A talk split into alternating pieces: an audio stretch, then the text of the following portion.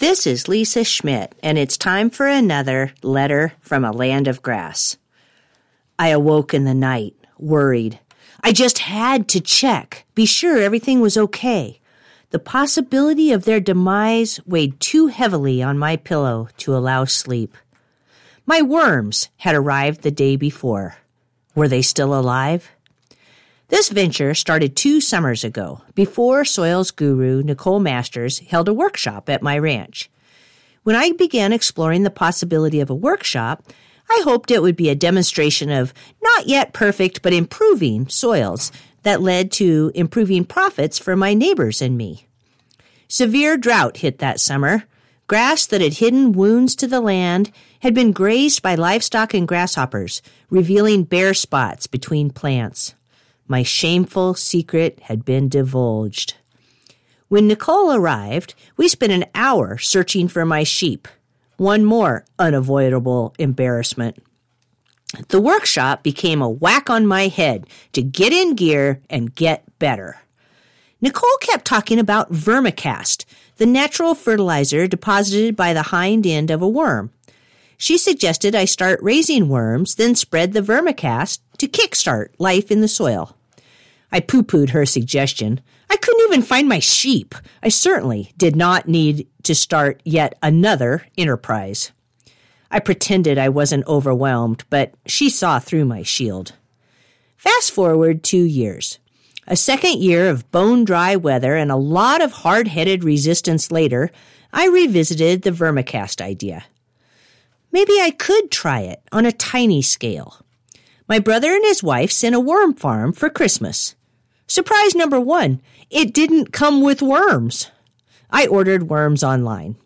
Surprise number two, they would not send worms until temperatures rose so the worms would not freeze. I realized then that I have a lot to learn about worms. Four months later, I received a note that my worms had been shipped.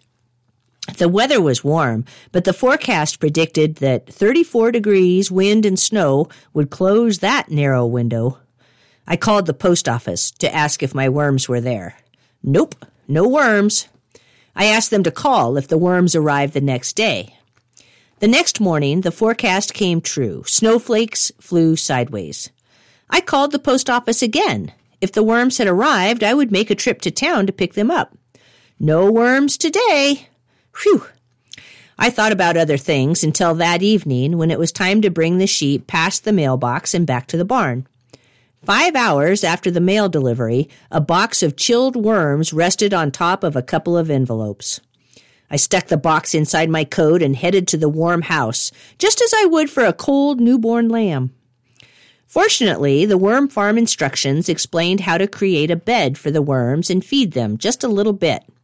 Surprise number three. The bed needed to be 80% moisture, not 90%, or the worms would drown. Too dry, and they would dehydrate. I opened the box, then made their bed. When I turned around, the worms were escaping.